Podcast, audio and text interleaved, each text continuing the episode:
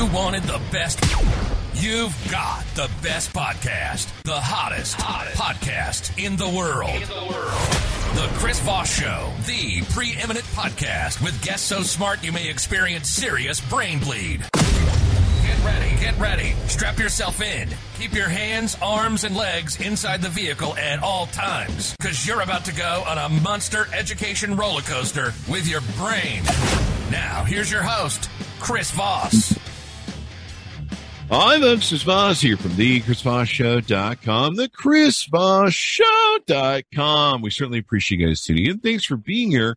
We really appreciate it. Hey, folks, this is a quick break-in from the show. Hey, be sure to check out my new courses at Chris Voss Leadership Institute.com. That's Chris Voss Leadership Institute.com /courses, or you can just click the courses tab. You can see we've got new courses up for how to start a podcast and video training that can get you up to date on everything we're doing. Of course, my speaking, my coaching, and everything else. But be sure to check out the new course that we have up for starting your own podcast. After 13 years, I'm kind of sharing some of the secrets of what I know. So be sure to check that out at chrisvossleadership.com /courses. Today we have an amazing guest on the show, as we're going to be sharing with and talking to. She's the author of the new book, Grace Under Fire, that just came out today, July 19th, 2022, by Julie Garwood. It's book 14 of her Buchanan Renard McKenna series, and she's going to be talking to us about her new book and everything that goes into it. She is the author of numerous New York Times bestsellers. The most recent, Wired, landed at number 2 with over 36 million copies in print.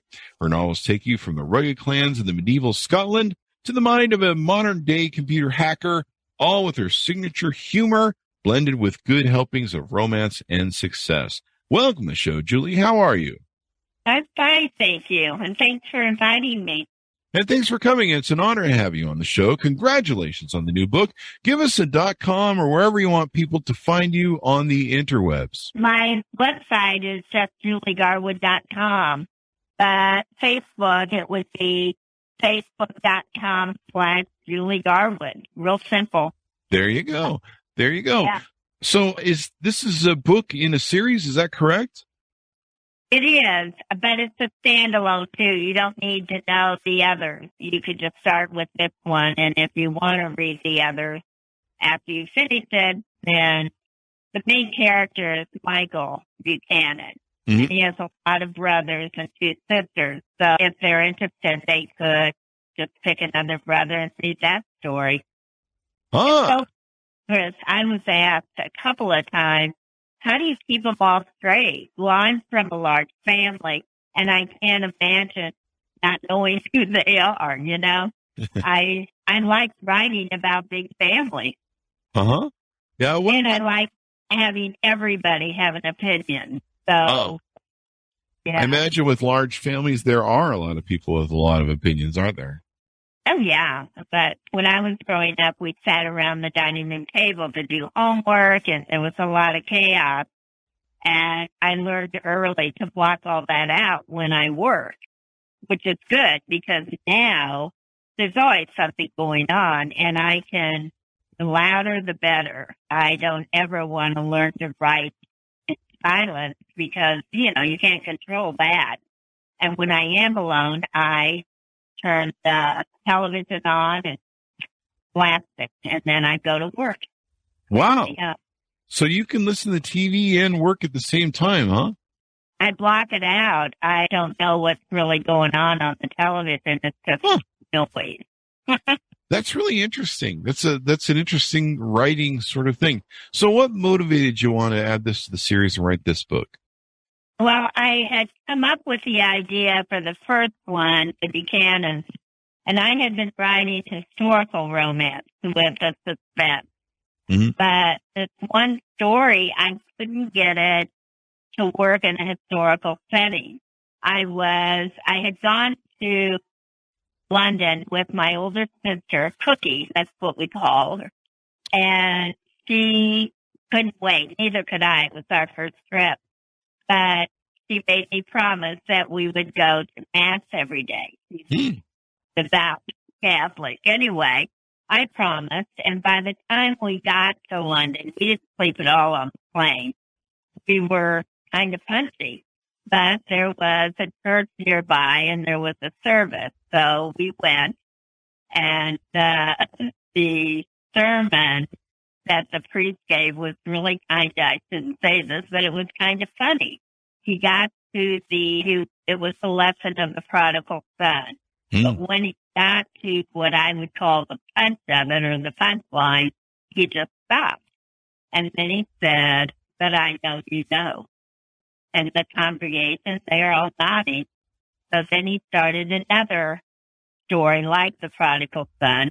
And when he got to the lesson we should learn, he stopped again. And he said, "But I know you know, I know you know." Well, I couldn't resist. I leaned over to Cookie and said, "I don't know." And that made her laugh. And so then she got up and moved because I was, you know, not paying attention. And I'm sitting there by myself, and I notice the confessional against the wall with this red velvet curtain. And I thought, I wonder if you don't sense that this priest must hear. And that led to a scene, what if somebody confessed, but it was a sin they were going to commit. Oh. And that was the beginning of the book, Heartbreaker. Wow. And it was a Buchanan, the first one. So I seem to know from one scene what the whole book is. And that's what I do for some reason, you know, which is great. Yep. That I see that. But I don't know. That's how the mind works, I guess. That's pretty awesome. So you can confess to pre-sin? I didn't know that. I should just go pre-sin. Oh yeah, bless me, Father, for I have sinned. But what if it's for I will sin? Well, of course, you're not going to get absolution. But then I made it more complicated, and that was fun to do too. That sounds very interesting as a premise. So tell us about the new book. Give us at least some teasing insight to what happens in this new book and what course it takes. Well, Grace Isabel MacKenna goes to Boston for a reunion and then on to Scotland to get her signed papers for her inheritance. And the opening line is, Grace Isabel MacKenna had 100 things to do today. Killing someone wasn't one of them. Mm. And that's what this story is about, and how that trauma follows her. And Michael, who was a former Navy SEAL, he's the Buchanan, by the way, he is an attorney. He goes with her. And it's kind of there's a lot of humor in this book. And, you know, I don't want to write stories about serial killers or psychopaths, because I think especially today it's more fun to smile. Mm. And I will always do a happy ending no matter what. I've made a vow. I only kill bad people. And I guess bad is really bad. But anyway, that's how I look at life right now. You only kill bad people. It's a fun character. She really is, and she sings, and that's she becomes what they say is an overnight sensation. But that story is fun too. That mixes in. At the end, they end up together, and that's good. Well, that's good. So it kind of has a happy wrap up at the end. Yeah. Were there some of the? Do you usually write thinking maybe of some characters and from Hollywood and different things? I'm sorry, what? I didn't get that. Do you sometimes imagine your characters being played by Hollywood actors, maybe if this gets converted to movies or something of that nature? Well, For the Roses, which is a historical that I wrote, became a Hallmark Hall of Fame. Oh, wow. And it's nice to say it was the highest rated movie of the season. They were very pleased with it. But I don't know. I write the book. I don't picture. I did write a screenplay. I've just never given it to anyone. And I've written a couple of what I call kids' books, but they're actually YA, young adults. Mm-hmm. When I started writing, Chris, I didn't have a notion of what these categories were. I had gone back to school. I have 3 children, and I worked. So I worked in my husband's office. And my routine, I would get up at 4:15 every day and ride until 7. Then I would get the kids up for school, and I'd get dressed and take them to school, come home and get stuff, and then go to work in an office. So the only time I could ride was then. Mm-hmm. And then I also took 2 days a week to finish at Avila College. I was a history major starting out, and I wrote historical. Wow. Anyway, kind of gotten off track. Do I picture Hollywood people? No, I don't. I just, you know, whatever they do, they're the ones doing that, whoever the screenplay writer is. Mm-hmm. Well, it's kind of interesting. Some people... I don't think many people, authors in an interview, think of that, but some people, the kind of set up for the screen, screenwriting or set up for, so amazing different things get bought. But that was cool that one got bought by Hallmark. That's pretty awesome. Do you know who the main star was? Jennifer Gardner. Oh, really? Wow. Yeah. That's amazing. Yeah.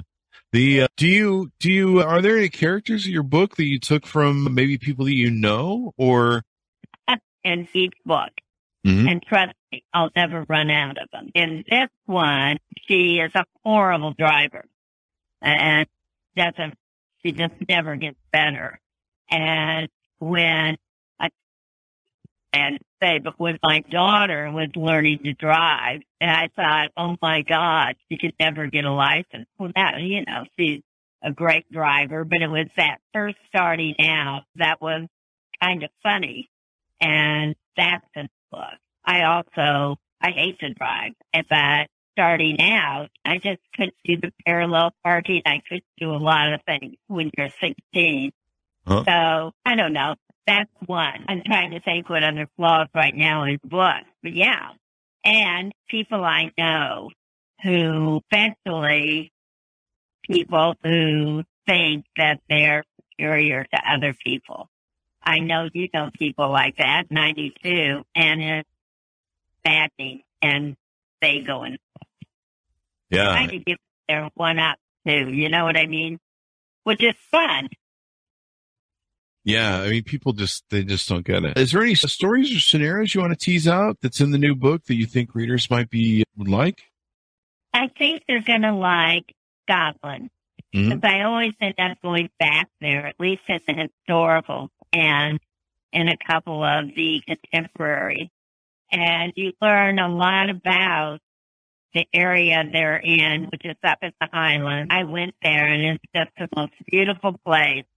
I hard even to describe.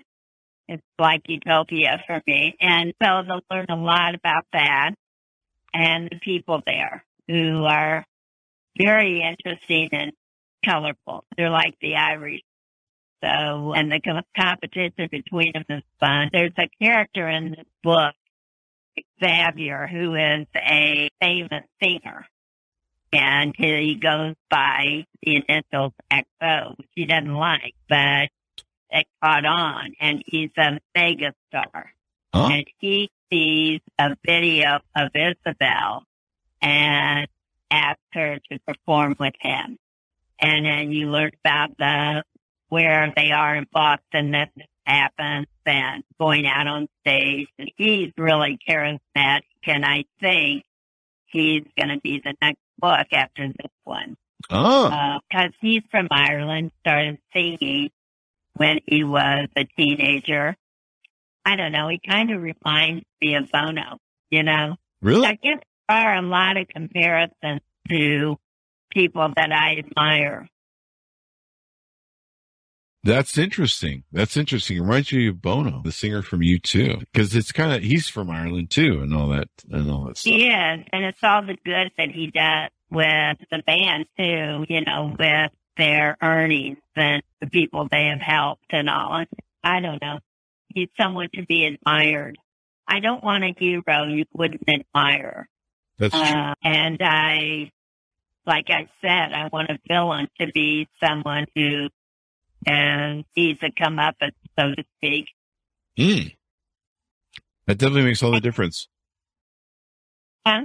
Anything more you want to tease out in the book?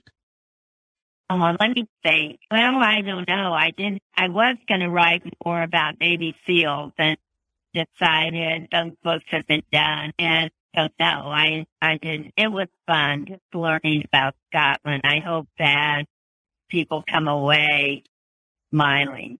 You know, I get letters, or not letters, emails back, too many, in fact, from women who are going to chemo, which breaks my heart. Oh, wow. But say things like, you got me through it.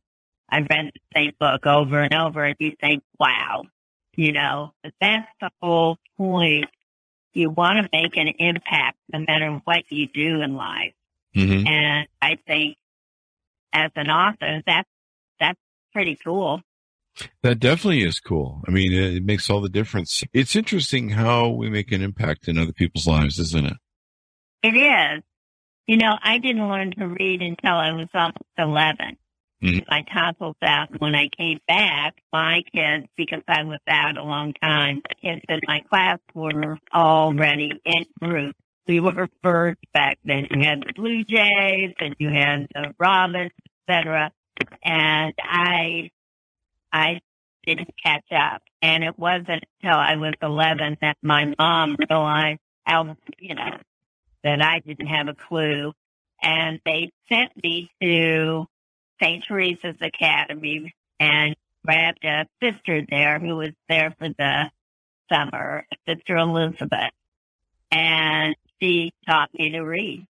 Wow. And she made quite an impact. I named my daughter after her. But once I learned to read, I was never without a book. And I think I've always been a writer. You know what really did it? Steinbeck wrote a book. And it's about the fall and the depression.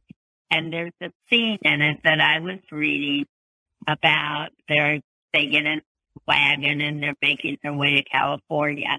And hot, you know, very descriptive. And when I finished that scene, I had to get a glass of water. Mm-hmm. And I thought, this author made me thirsty from the scene. Wow. And that just kind of overwhelmed me. And I thought, I want to be able to do that, you know? So that's kind of my fun goal. Wow. It's accepted as a reader, I guess. There you go. Well, I think people are going to be excited to see your book and read it and order it up wherever the fine books are sold. Anything more you want to touch on or tease out before we go? I love hearing from people, and I really hope they like this book. It's kind of like once it comes out, you wring your hands. I don't read reviews. Mm-hmm. You could have 20 awesome reviews and one negative, and guess what you focus on? You focus on the negative. So I just don't. I like hearing from people. Yeah. And if they tell me something was wrong, I appreciate it. But, there you go. Yeah, I don't know. Well, you know, oh yeah, people are fickle and funny.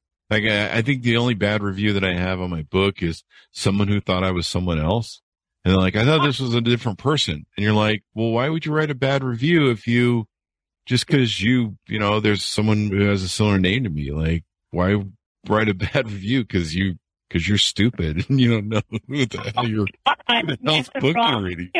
Wrong author. Yeah, yeah. I've had it on my podcast too, where people there's only one, and it's one person who wrote a bad review they didn't write a bad review in the podcast. They actually liked it. They said it was hilarious. They only gave it 2 stars though. And they said, I thought this podcast was hosted by someone else with a similar name. And I was like, seriously? Like, oh, that's not fair. Like, that's like me ordering vitamins on Amazon. And instead of vitamins, it's like, I don't know, let's throw something out, magnesium.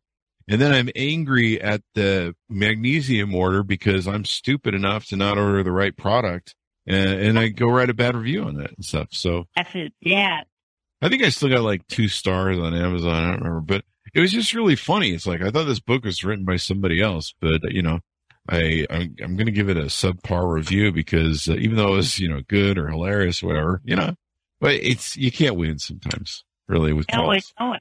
And that whenever the reviews are anonymous, that's important, Yeah, and there's a lot of people that they just want to take you down a peg because they're sometimes competitors, right? When I was lucky enough to hit number one on the Time, and there were some people who just were angry. It wasn't though I took it from them, which makes absolutely no sense. Oh, they thought that it was their story?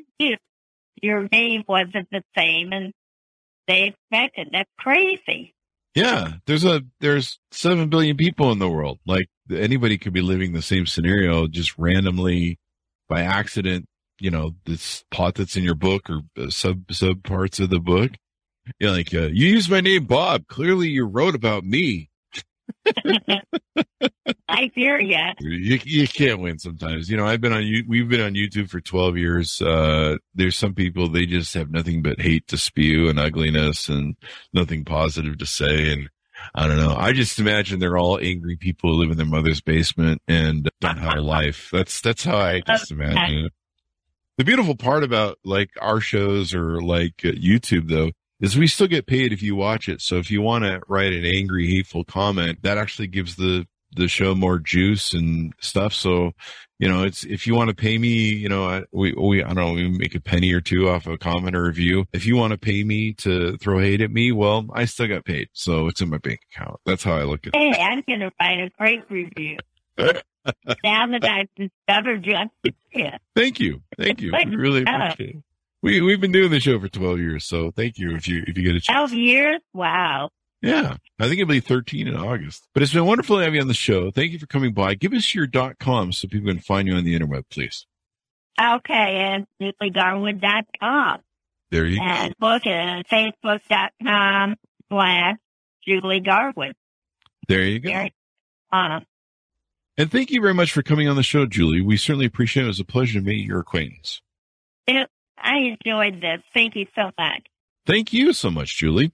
And everyone, go out and order her new book. It's available on Amazon or wherever fine books are sold. Remember, just go into those fine bookstores. Don't go in the alleyway bookstores because you might need a tetanus shot if you go in there. Grace Under Fire. It's available today, July 19th, 2022. Order it up so you can be the first one on your book club or block to take and get it. Julie Garwood. Thanks for tuning in. Be good to each other. Stay safe. And we'll see you guys next time.